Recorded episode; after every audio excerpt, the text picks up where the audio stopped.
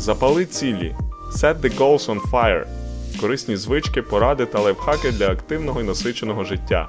Ресурси, фінанси, книги, обмін думками та ідеями. Епізод 63.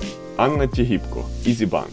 Про фінтех, продуктові виклики та уроки бізнесу і життя не бійтеся, працюйте, робіть нові якісь речі, штуки, продукти. Це дійсно класно. Що е, вас мотивує, попри те, що ймовірно е, у вас доволі хороші статки і капітал, все таки ще робити якийсь продукт. А далі виживати буде найтехнологічніший і найсильніший. Ми тут часто говоримо про те, як людина сама себе вибудовує там з раннього віку, і як ви прийшли до фінтеху. Як взагалі до такого можна додуматися? От наскільки важлива команда підібрати людей, які це все полідають під вашим керівництвом? Блін, щось воно мені не зовсім не подобається. Фігня повна перемальовуємо акціями, цінними паперами торгувати, і просто твої мізки тоді якось відпочивають, і рішення само по собі приходить рано просинатися, рано лягати спати.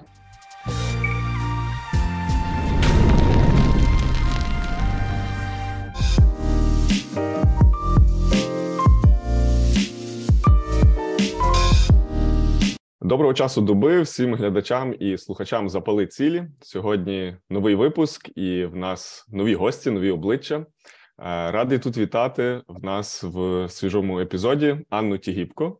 Вона є засновницею необанку EasyBank, фактично CEO, е, здобувала освіту за кордоном і наскільки знаю, багато працювала в різних проектах і компаніях батька Сергія Тігіпко перед тим як запустити свій продукт. Скажімо, набрала з досвіду і почала це. Дуже цікавий досвід. Е, вітаю, Анну. Будемо раді поспілкуватися сьогодні про фінтех, виклики бізнесу, цікавинки фінансової і банківської галузі, та в принципі. Е, якісь такі певні інсайти вашої особистої історії. Підкажіть, як у вас справи та настрій? Ну, по перше, привіт, привіт всім. Все добре, справи добре, скоро весна, тому все дуже дуже класно. Чудово, е, раді тут вітати. Перейдемо зразу до суті. Розкажіть, будь ласка, в принципі, про ваш досвід управління продуктом саме в фінтеху, і як ви до цього прийшли? Чи якось накладалась на це освіта за кордоном, які знання, що ви там здобували, чи можливо попередні проекти, на яких ви працювали? Ми тут часто говоримо про те, як людина сама себе вибудовує там з раннього віку, і як ви прийшли до фінтеху, саме чому, і чи попередній досвід цьому якось сприяв? Звичайно, як я до цього дійшла, до такого до такого життя, скажімо так. Ну, дивіться, в принципі, я завжди була пов'язана з бізнесом, з різними проектами і з банкінгом, і роздрібним банкінгом так само. Тому банк завжди був був частиною мого життя. І скажу чесно, це мрія зробити класний такий роздрібний банк, класний сервіс для клієнта, а ще якісь інвестиційні продукти. Це взагалі мені було завжди достатньо цікаво і хотілося зробити дійсно класну штуку. Була ідея, скажімо так, достатньо випадково вдома за обговоренням ситуації. Батько якось так сказав, що класно було б зробити там свій роздрібний банк. Але це так важко, важко, важко, складно, неможливо. Ну, на що я сказала? Нормально, зробимо. Якщо треба, то, то, то, то зробимо. І, в принципі, ось так вся і розпочалася розпочалася історія. Я не можу сказати, що в мене був там великий досвід фінтех, і, і я точно знала, що прямо робити е, покроково. Але для мене проект є проект. Тобто, ти все одно підходиш до цього, в принципі, не зважаючи на індустрію, не зважаючи на якусь специфіку, однаково ти вивчаєш ринок, дивишся, що є на ринку, що є за кордоном. Вивчаєш кращий досвід, ем, ну скажімо так, робиш свою домашню роботу, а потім вже накладаєш це на продукт, на клієнта і ринок, в якому ти збираєшся працювати. В принципі, так е, так і робили. Дизайни спочатку, скажу чесно, дизайни перемальовували. У нас було е, два підходи до дизайну. Ну тому що креатив це завжди така дуже сфера важка. Вона так просто ніколи не йде, а, і її треба вистраждати, скажімо так. А, І в принципі, базово навіть перші такі скріни я сама намальовувала на папірці. Я там брала свій айфон, його обводила і там рисувала. Тут така кнопка повинна бути, тут така, і в принципі базово якось такі принципи, що мені сподобалось в конкурентів. Оце я так в принципі і набирала докупи, і потім дивилася. Звичайно, коли вже доходиш до розробки, до самого продукту, там вже треба вивчати е, це більш детальний досвід, розуміння того, як побудований продукт в самому банку, які сервіси використовуються, як він працює наразі, і як ти хочеш, щоб він працював. Звичайно, коли ти робиш такий проект з, скажімо так, традиційним банком, який не самий гнучкий на ринку, не самий адаптований до роздрібного клієнта то ти розумієш, що в тебе багато там бар'єрів з існуючим продуктом, його треба перебудовувати в принципі під е, зовсім новий формат, під клієнта і підлаштовувати е, не клієнта під продукт, який вже існує, а продукт під клієнта. І е, це займає достатньо багато часу. І, звичайно, з такими комплексними продуктами, як фінансові, як банківські, є ще велика частина, яка, скажімо так, бекстейдж. Зроблена це backend, який клієнт в принципі не бачить, але це саме та магія, яка дозволяє всьому траплятися, а, тому що знов таки повністю все було зроблено нуля, а, своя внутрішня розробка. Тому, в принципі, багато часу в нас виход е, пішло саме саме на бекендівські системи, які е, дозволили переробити е, продукт вже під клієнта, так щоб клієнт фактично став е, ключовим в цьому всьому. А от наскільки важлива команда? Я розумію, ви як драйвер ідеї це супер, але щоб це все інтегрувати, тяжкий повільний банк зробити швидшим, це і технічне рішення, і якісь бізнес-процеси. Наскільки вам важливо було підібрати людей, які це все полідають під вашим керівництвом? Звичайно, команда дуже дуже важлива. Я притримуюсь такого принципу, що команда повинна бути маленька і гнучка. Це такий е, дух фінтеху, який дозволяє тобі дуже швидко рухатися, адаптуватися, і ем, такий примусовий твій драйвер, тому що в тебе немає нікого на кого ти можеш щось там перекласти коли отой повинен щось зробити, потім той повинен, не той повинен робити. Ти повинен сам все робити і повинен головне розуміти е, увесь процес від початку до кінця. І це дуже важливо, особливо на перших стадіях, коли саме йдеться розробка, і коли тобі потрібно переробити продукт, тому що там а, є. Певні рішення, які треба приймати, щось більш ризикове, щось не завжди стандартне, Треба подивитися, як воно може спрацювати, не спрацювати, і які ризики ти можеш на себе взяти. Тому дуже важливо, щоб людина безпосередньо, яка приймає участь, який, яка керує проектом, розуміла всі всі, всі процеси. На банківський продуктовий, е, скажімо так, набір. Е, я брала ем, людей з банківським досвідом, але з не зовсім стандартним, скажімо так. Це люди, які ем, працювали зі зміною процесів вже в різних банках, і саме долучалися до команд, які оптимізували щось і щось змінювали. Тому що якщо ти е, знов таки банківський сектор дуже консервативний. Якщо ти візьмеш когось там з кредитного продукту, вони спробують зробити клон того, що вони знають, але під іншим кольором, скажімо так. Це не працює, воно так не може бути. Треба думати, скажімо так, поза межами свого мислення, своєї такої коробочці. І треба трошечки виходити з зони комфорту. Тому дуже важливо мати людей в команді, які в змозі виходити з зони комфорту і робити щось іноді крейзі, тому що знов таки дуже багато е, разів нам в банку казали, що що такого неможливо. Ми такого ніколи не робили. Історично так склалося, що ми робимо отак, так і так. Ну історично це ж не назавжди. Ну склалося, робили. Зараз будемо по-іншому робити. Це не страшно. Ну, комусь може і страшно.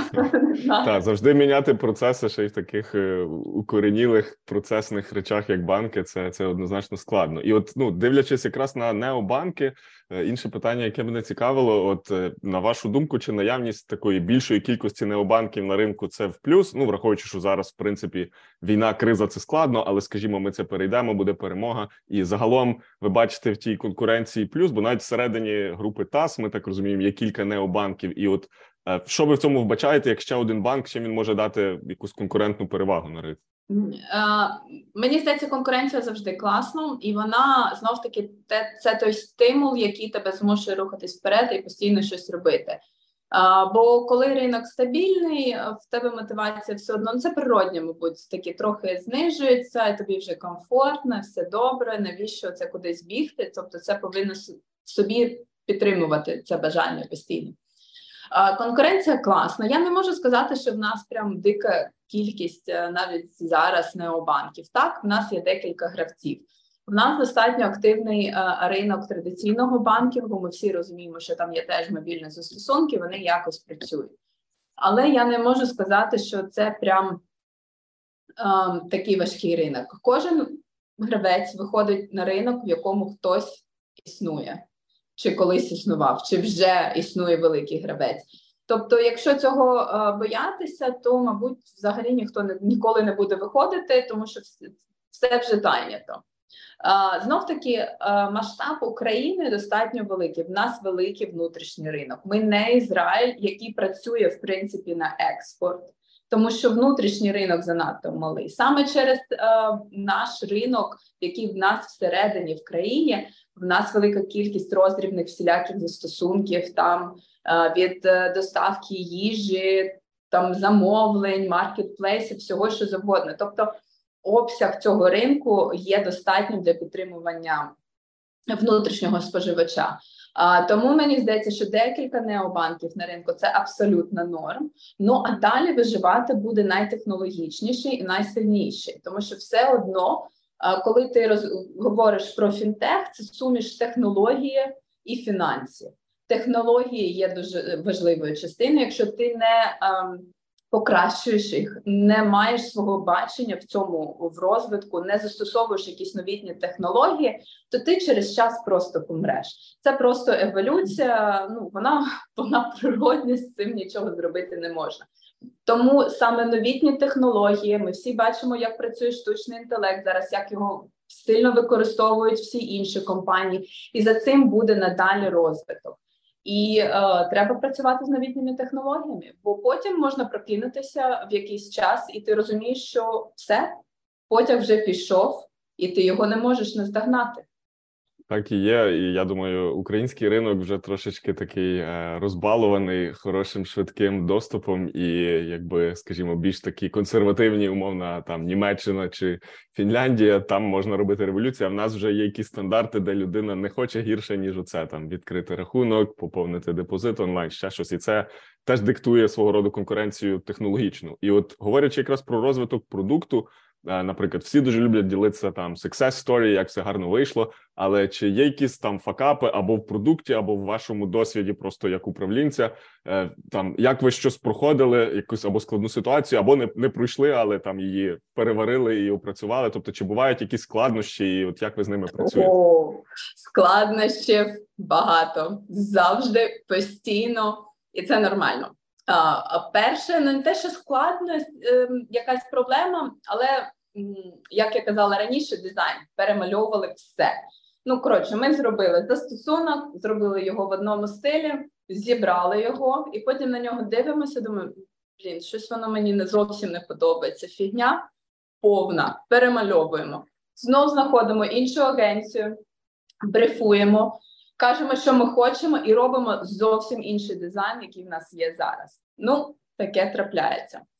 А, Знов таки не зовсім факап, але нормальна ситуація для стартапів, коли ти плануєш вийти, лонч, але все трошечки в часі м, затримується. Це теж нормально, тому що знов таки, коли в тебе особливо є комплексний продукт, а, ти, коли починаєш його тестувати, знаходяться купа проблем, питань, які ти не зміг заздалегідь запланувати. Е, все може здаватися дуже легко а, е, в теорії, але потім тебе твій клієнт а, е, якось здивує своїми там дивним міксом продакт продакт мікс зробить такий, про який ти ніколи навіть мріяти не міг. Ти думаєш, як взагалі до такого можна додуматися? І ми таке не тестували, і воно не спрацювало так, як повинно було працювати. А, Тому це теж, теж природньо. Із продуктових ми вийшли спочатку. Ми були єдині на ринку, хто запропонував відсоток кешбеку на все, на всі е, покупки. І ми подумали: вау, ну це ж так круто для клієнта, повинна працювати. Мега штука. Клієнт взагалі не зрозумів. От клієнт звик до категорії, хочу категорії, буду працювати з категоріями. Ну, ми подивилися. Ми подивилися спочатку зробили мікс, щоб клієнт міг обирати чи так, чи так. А вже під час війни вирішили, ну ладно, категорії так будуть категорії. і залишили залишили звичний для клієнта варіант, тому що все ж таки перевиховувати клієнта і привчати до чогось нового. Це звичайно дуже дуже цікаво, амбітно і класно, але це довгий і важкий процес, і не завжди він е, дійсно виправдовує себе. Тому тут треба достатньо спокійно до цього ставитися. Не завжди те, що тобі здається суперкрутим, е, в ітозі таким таким і є для клієнта. А, ну тут дуже гарні інсайти, якраз про ітеративність, ітерацію. Там я теж працюю і бізнес-аналітиком, і продакт-менеджером на своєму стартапі. І те, що ми закладаємо спочатку, далеко не завжди схоже на кінцевий продукт, який ще клієнт провалідує і дасть фідбек, що окей, це приблизно те, що я хотів, але ще бракує АБЦ. І класні, класні інсайти Е, мені дуже сподобалось, бо часто люди, аудиторія запали цілі, це багато серед них it е, фахівців і там є, зокрема, qa інженери, тестувальники. І от вони пробують потестувати всі можливі кейси, але ви не знаєте, чим вас клієнт здивує. І от, на прикладі е, завжди клієнт здивує завжди. Так, це це дуже класно, бо ну це фактично валідація наших гіпотез на практиці, бо ми не можемо про продумати всі такі супер кейси і випадки, які ну не не покриті базовим flow, але от тільки досить, тільки якийсь early access, якась програма, де люди вже щось поклікають, може там дати фідбек. Ну і от та останнє, що мені теж сподобалось, це якраз е, ну те, що. Е, ніколи ніколи ти не знаєш, де е, буде якась там зарита е, цікава цінність для клієнта. Ви можете розробляти щось одне, вистрілити щось друге, і треба виходити на ринок, тестувати, пробувати. І про кешбек це дуже цікаво. В себе я часто аналізую там психологію, поведінку інвесторів. Іноді є така архітектура рішень, і про це автори пишуть, що деколи людині цінно дати, от що вона приймає рішення, і так для неї здається, що ця послуга цінніша. Коли ви по дефолту даєте на все, то людина думає, а ну якась там знижка, якийсь там залишок капає. А коли ми її стимулюємо, так як багато популярних банків на початку місяця зайди вибори, це хоч можливо це не супер раціонально з економічної точки зору, бо я б хотів би і за кафе, і за ресторани, і за зоопарк утримувати, але це мене робить власником е, вибору. І деколи оця ірраціональність людей, е, якраз от в продуктах, як необанки, це дуже цікаво відслідкувати, тому що ну є є схожі кейси, коли, наприклад, там людям щось давали по дефолту, але суто спосіб, що вони впливають на вибір впливав на їхній фідбек по певному продукту. І тут я думаю, аналогічно люди хочуть мати владу. Це цікаво. І до речі, хочу сказати, що знов таки ця емоція вона дуже важлива, і клієнт іноді сам не розуміє, яку емоцію він хоче. А, Заради експеримента в своїй команді робила невеличке опитування, яку емоцію ви хочете, щоб, наприклад, наш бренд визивав у клієнта. Боже, чого я почула? Стабільність, а, а, щось таке Коротше, дуже консервативно все. Я кажу: ну це взагалі не про фінтех, це вам до привату тоді. Ви не наші клієнти, це де де драйв, швидкість, там щось таке. Всі захотіли від банку стабільність а, та ось таке впевненість у завтрашньому дні. А насправді клієнт робить вибір зовсім по-іншому. Тому треба тестувати, треба дивитися, бо клієнт дивує. Дуже гарний інсайт про так. Клієнт фактично в кінцевому результаті справджує якесь своє враження і дає фідбеки, і тоді вже можна щось коригувати, редагувати.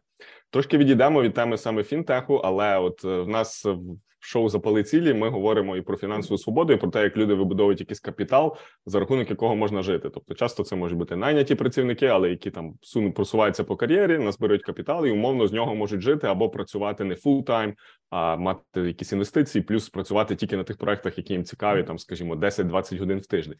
І отут однозначно, що е, в вашому випадку ви доволі е, така відома людина, і ваша сім'я доволі відома. Є ймовірність, я припускаю, що можливо і без ізі банку, враховуючи якийсь капітал, наявні ресурси, ви б могли спокійно там гарно жити.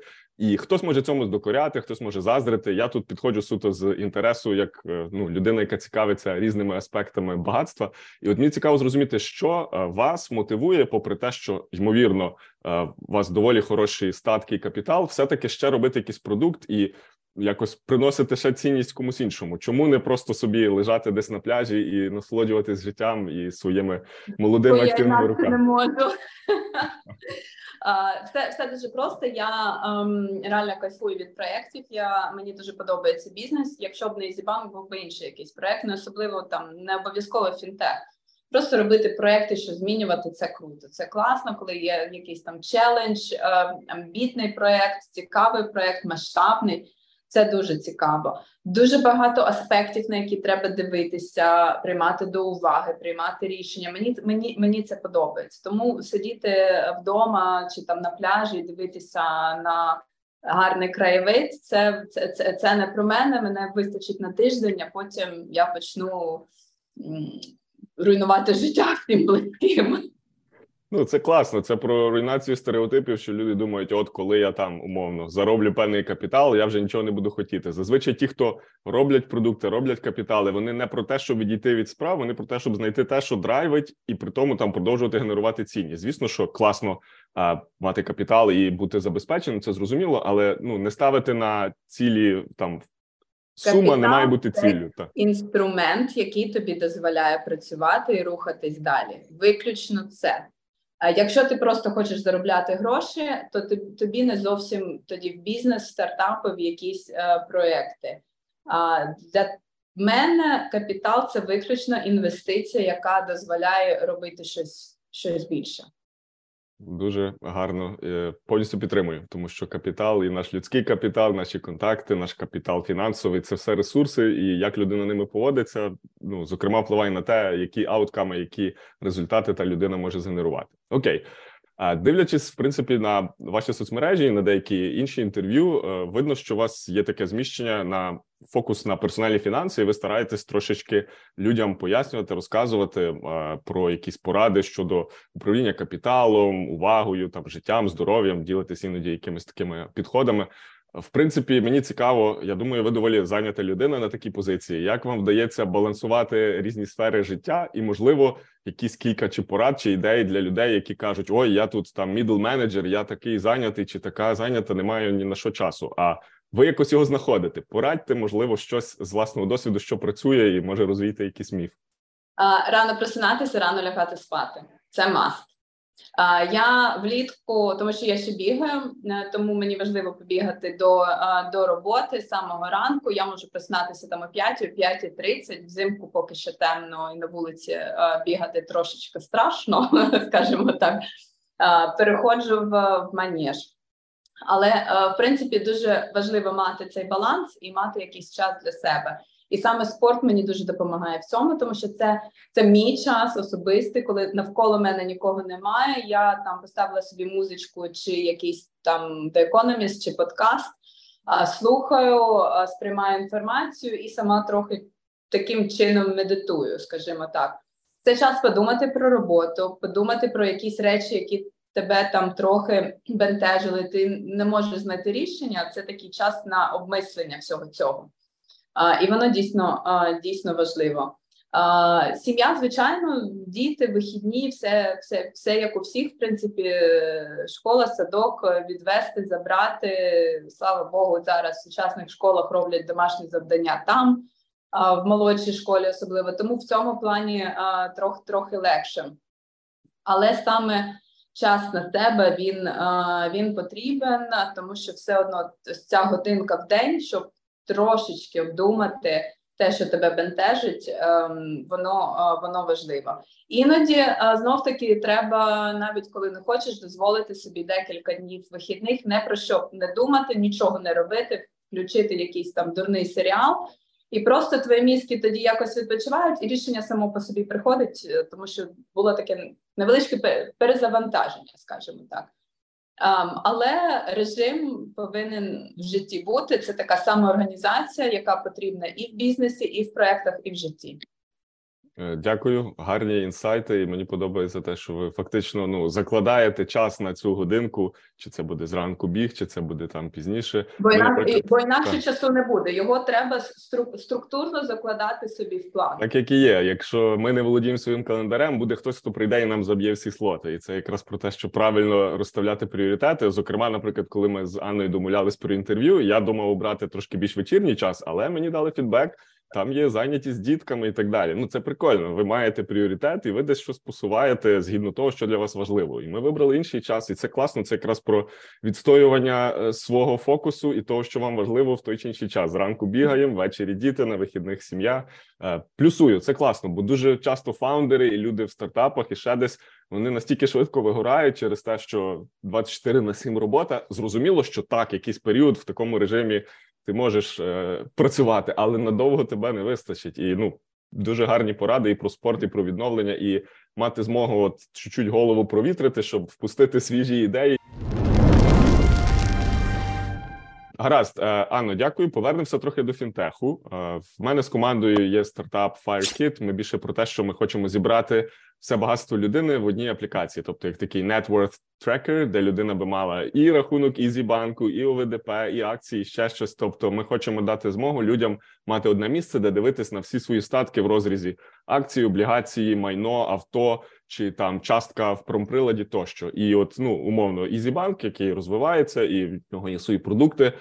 Можливо, там з часом ми будемо шукати якихось інтеграцій чи ще щось, але зараз не про це. Я знаю, що оскільки сам в такій сфері працюю, що інвесторам дуже цікаво саме інвест-продукти. І я чув, що ви планували запустити в себе ОВДП, і можливо йшла розмова про те, що з часом дати змогу і акціями цінними паперами торгувати для України. Це, скажімо, напевно, доволі нішевий ринок, але в сфері, де кручусь я, всі дуже чекають, шукають, коли це буде доступно в більшій кількості апок. І скажіть, будь ласка, чи є у вас якісь такі плани з продуктом? Що ви думаєте про розширення лінійки там інвестиційних інструментів? І е, ну можливо ще якісь там думки про те, з яким брокером працювати, чи ви ще так далеко не зайшли і зараз просто розбираєте якісь кейси? Дайте, будь ласка, фідбек. думки не тільки є. Ми це вже імплементуємо. ОВДП військові в нас е, от от повинні вийти. Я думаю, що в березні вже будуть е, на проді. Знов таки продукт складний. Ми його тестували достатньо довго, але ми здається одні з перших, хто інтегрувався саме з біржею, з українською біржею. А це дуже прикольно е, і практично одна з моїх таких мрій надати роздрібному клієнту саму можливість інтегруватися з біржею, тому що ну яка ніяка вона в нас є, хоча маленька, але своя. Тому тому треба мати цей розвиток, і це дійсно дійсно прикольно. І сподіваюся, що буде буде і подальший розвиток біржі української.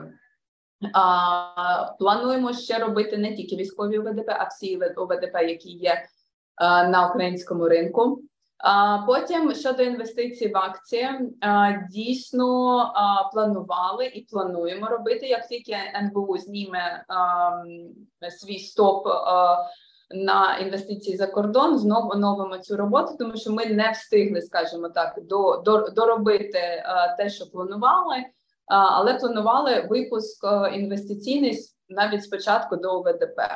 Але потім прийшла війна, заборона, треба було швидко щось змінювати, перевзуватися, і вирішили: ну окей, це не можна, ВДП можна, давайте хоча б ВДП а, е, зробимо.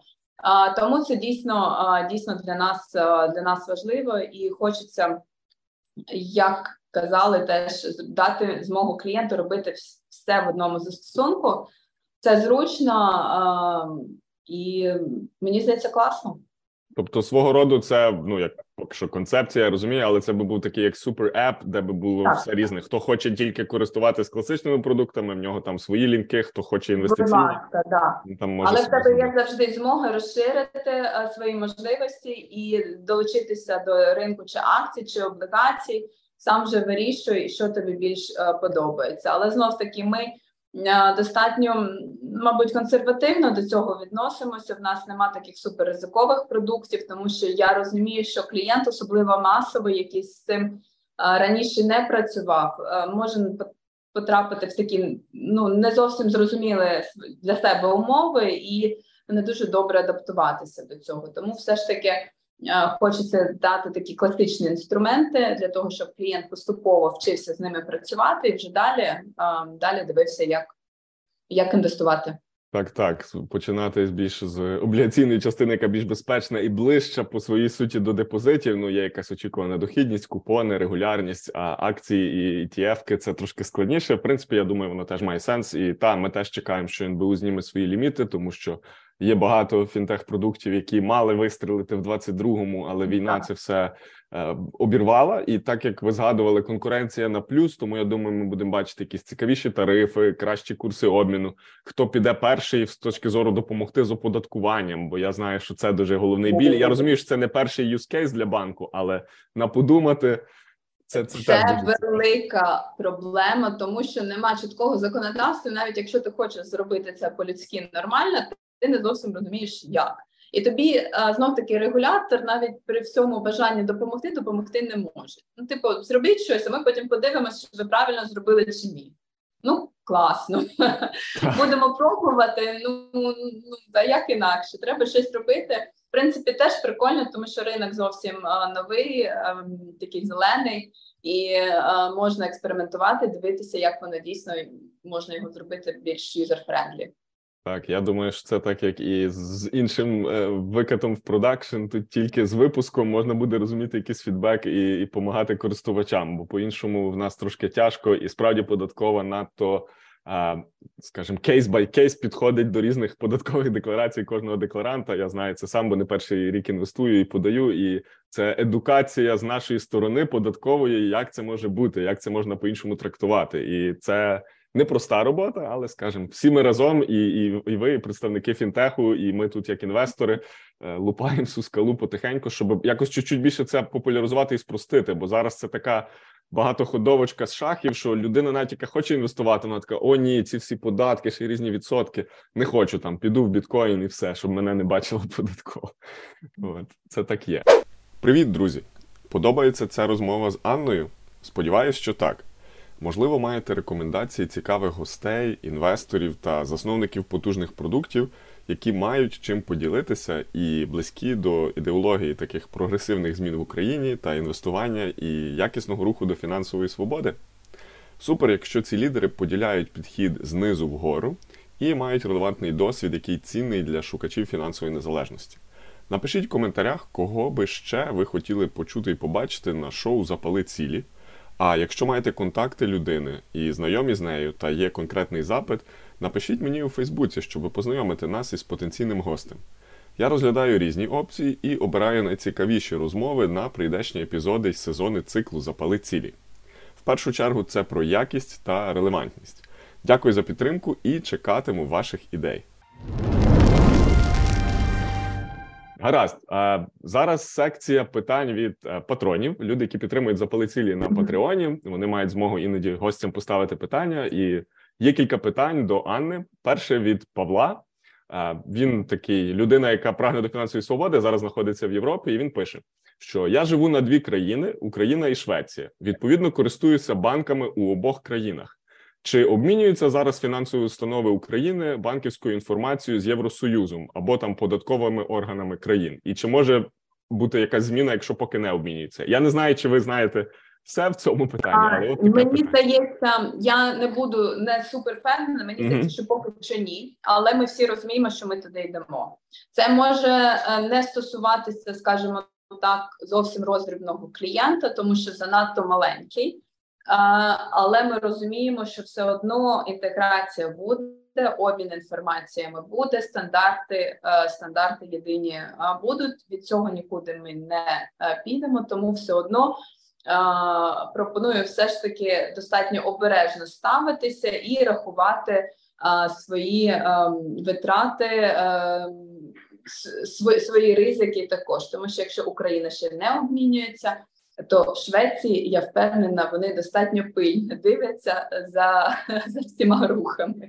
Погоджуюсь, так я в принципі впевнений, що Павло такий законослухняний громадянин. Він більше питається не з точки зору, що приховати, а з точки зору, як це працює. І я думаю, е, правильна порада від Анни.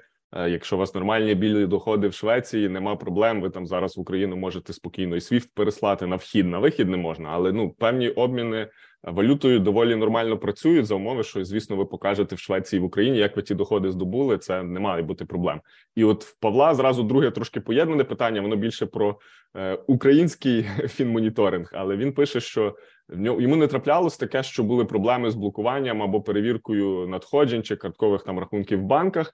Але він каже, що часто чую історії про фінмоніторинг, додаткові перевірки, блокування рахунків і так далі. можливо, в Анни є якийсь там гайдлайн чи там три ключових принципи, е, чого дотримуватися, щоб е, не ризикувати попадати під фінмоніторинг, А якщо такий і буде, то ну чим підтверджувати, що це нормальні там перекази, і в них все окей. Може, є якісь... Ну в банківському секторі є uh, KYC, Know Your Client uh, і AML, Anti-Money Laundering. Тобто ці два концепти вони знов таки універсальні, uh, всесвітові. Е, там в кожній країні є трохи е, можуть бути різні регуляції, точніше Америка, Євросоюз, е, наші країни. Але в принципі головне показувати свої дійсні статки. Не якщо ви пишете в анкеті, що у вас нуль доходів, а насправді у вас там 100 тисяч. Ну, звичайно, коли ви починаєте отримувати щось на свій рахунок, фінансовий моніторинг подивиться: воу, а що це таке в нас? Особливо коли це достатньо регулярно робиться. Тому треба просто нормально заповнювати свою анкету і писати так, так як воно є, і читати ті питання, тому що вони там не просто так. Вас питають про ваші доходи, про ваші активи. Тому що якщо ви написали, що у вас є пасивний дохід від оренди, тоді банк буде розуміти, ага. Не працює, але є якісь е, гроші, дохід можна там не задавати додаткові питання. А коли усюди по нулях, то ну це абсолютно нормально. Звідки гроші? Знов таки ми бачимо достатньо особливо під час війни, чи ну взагалі це достатньо стандартна ситуація під час кризи якоїсь, коли а, дуже а, багато не зовсім гарних людей, які користуються можливостями, і вони там роблять фейкові аккаунти на маркетплейсах, магазинах чи щось таке, збирають гроші, там щось обіцяють, нічого цього не роблять, забирають гроші і йдуть. Звичайно, вони потім попадають в блеклісти і все таке. Але вже зроблена проблема, клієнти гроші втратили, і нічого з цим зробити в принципі е, неможливо, тому що людина просто е, просто зникає зазвичай. І тут ми бачимо, коли е, фінансовий моніторинг бачить не зовсім зрозуміле постійне надходження коштів, там регулярні, чи багато сум однаково, чи щось таке. Вони починають задавати питання: а чому тобі хтось постійно там підопішки е, заганяє? А ну як є якесь там родство між вами, чи як, як якийсь connection? Якщо ні, Цікаво, можна вже е, запитати. Якщо є якась скарга на вас, знов таки е, Фінмон може заблокувати рахунок і потім вже задавати питання: а що ви робите з цими грошима? Звідки це? А покажіть, а докажіть. І в принципі це е, запобігає всім цим проблемам, але знов таки ем, дуже часто вони такі люди дуже швидко рухаються, і за ними важко встигати. Um, але в принципі, все, що робить фінмоніторинг, він хоче зрозуміти, звідки у вас гроші, чи легальним uh, шляхом вони отримані, що ви з ними uh, далі робите, чи ви знов не відмиваєте ці гроші, чи вони не проходять через вас транзитом, ви потім їх кидаєте на інші пітопішки постійно. Uh, тому є деякі um, політики внутрішні, я їх там не можу розкривати, але в принципі вони достатньо логічні, якщо ви так подумайте і поставити себе на місце фінмоніторингу, яке просто хоче зрозуміти, що це біле походження грошей. Так, гарне самері і хороші пункти. В принципі, за умови, що ви не є якийсь шахрай, який хоче відмивати гроші, а просто працюєте з тими грошима, які отримані легально, там чи на ФОПа, чи як фізична особа, чи юридична, то ну проблем не має бути. Але звісно, е, там кейси є. Е, українському фінмоніторингу завжди можуть бути цікаві операції вище 400 тисяч гривень, просто по дефолту, бо це так, такий трешхолд. Знов таки, якщо ви правильно е, свою анкету е, заповнили і показали, що у вас є такі статки, вони можуть запитати, але в принципі ну, великих питань не повинно бути. У вас є місце роботи, у вас є зарплатня, вони розуміють, звідки гроші, все легально, все зрозуміло і прозоро. Значить, не забувайте, не скіпайте ці анкетки, де треба скролити 20 сторінок вниз. Так, трошки Ми не просто так їх для вас там пишемо. Дякую, так, це цікаво. І ще одне запитання у нас є від Дмитра. Ну, воно таке більш е, філософське. На ньому, в принципі, можна гарно е, підходити до фінішу нашої розмови. Е, Чи плануєте Анно, ви якось підвищувати фінграмотність в Україні? Якщо так, то як або які там продукти, проекти ви думаєте, можуть цьому сприяти, щоб українці більше розуміли, що їм робити за межами там депозит і копілка? Ми вже намагаємося це потроху робити, е, розповідаючи про різні е, про різні варіанти, розповідаючи про те, що існує кешбек, що існує відсоток незалишок, щоб е, клієнти, хоча б базово розуміли, що все це це є додатковий, якась додаткова копійчина, скажімо так, для, для тебе. Звичайно, буде ще більш роботи з такими продуктами, як ОВДП. Але все, все, все одно ми бачимо, що фінансовий продукт він складний. А що таке грейс період, як він працює? В багатьох банках він теж достатньо комплексний. Все це пояснювати достатньо ну, важко, але намагаємось робити якісь такі коротенькі е, інструкції. В себе в телеграм-каналі розповідаємо про деякі додаткові опції, про які клієнти можливо там забули чи не знали. І будемо це розширювати і робити, мабуть, більш детально з більш комплексними продуктами. Але це важка довга робота. Ми все всі це розуміємо. І хочу сказати, що, мабуть, там наші діти будуть орієнтуватися в фінансових продуктах краще краще за нас. Головне їх тільки навчити правильно використовувати гроші. І теж трохи собі залишати на, на майбутнє.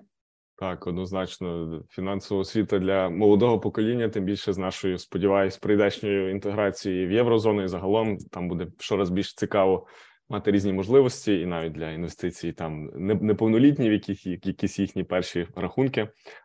Анно, дякую, було дуже цікаво поспілкуватись. Можливо, ще якась думка, ідея чи щось, що ви б хотіли сказати аудиторії як заключну таку фразу.